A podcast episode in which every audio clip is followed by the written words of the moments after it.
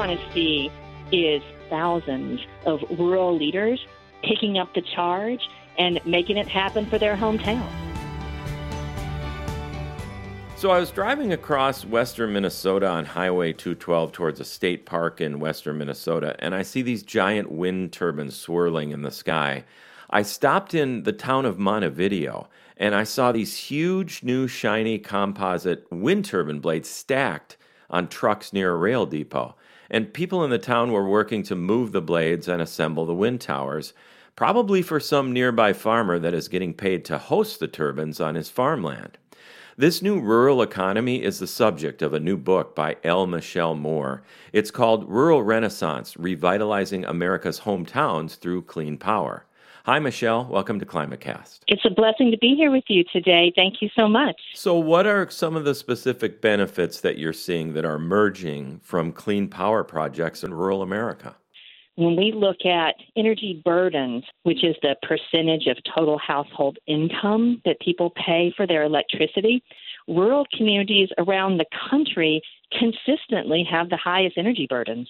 So, clean energy, energy efficiency, energy storage, EVs, all of these great new technologies can bring down costs for individual families. It's really a kitchen table issue. You know, there are also jobs and you know opportunities you know to really profit um, from what so many rural communities have in abundance, and that's land that they can share uh, to be able to produce renewable power. In the book, you talk about five pathways to clean power in rural America and strategies for achieving that. What are the most important? Some that I think are particularly important and great places to start would be energy efficiency and really thinking about energy efficiency as a reparative investment in rural housing equity. Another priority I would highlight would be energy resilience. And energy resilience comes from combining solar, for example, and energy storage. Surprisingly, America has the highest rate of power outages of any developed nation in the world, and they impact rural communities the worst because the power outages tend to last longer.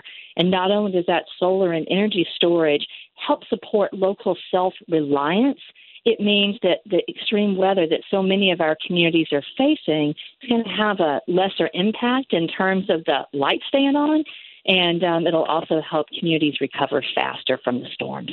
We've had recently the infrastructure bill and the Inflation Reduction Act uh, enacted. What does that mean for these pathways going forward?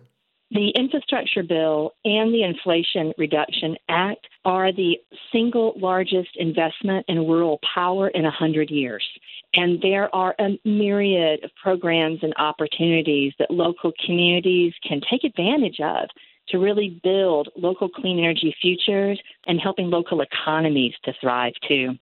So, Michelle, when I work in this space and look at this uh, advances of technology for renewable power, it's kind of a mosaic of how we fit together. How do you see that, and what will you be watching for uh, technologically and politically in the next decade? So, what I'm going to be looking out for, and what I'm really excited about, is the expansive sources of funding and resources that we now have to fuel local leadership. The federal government has done a lot now.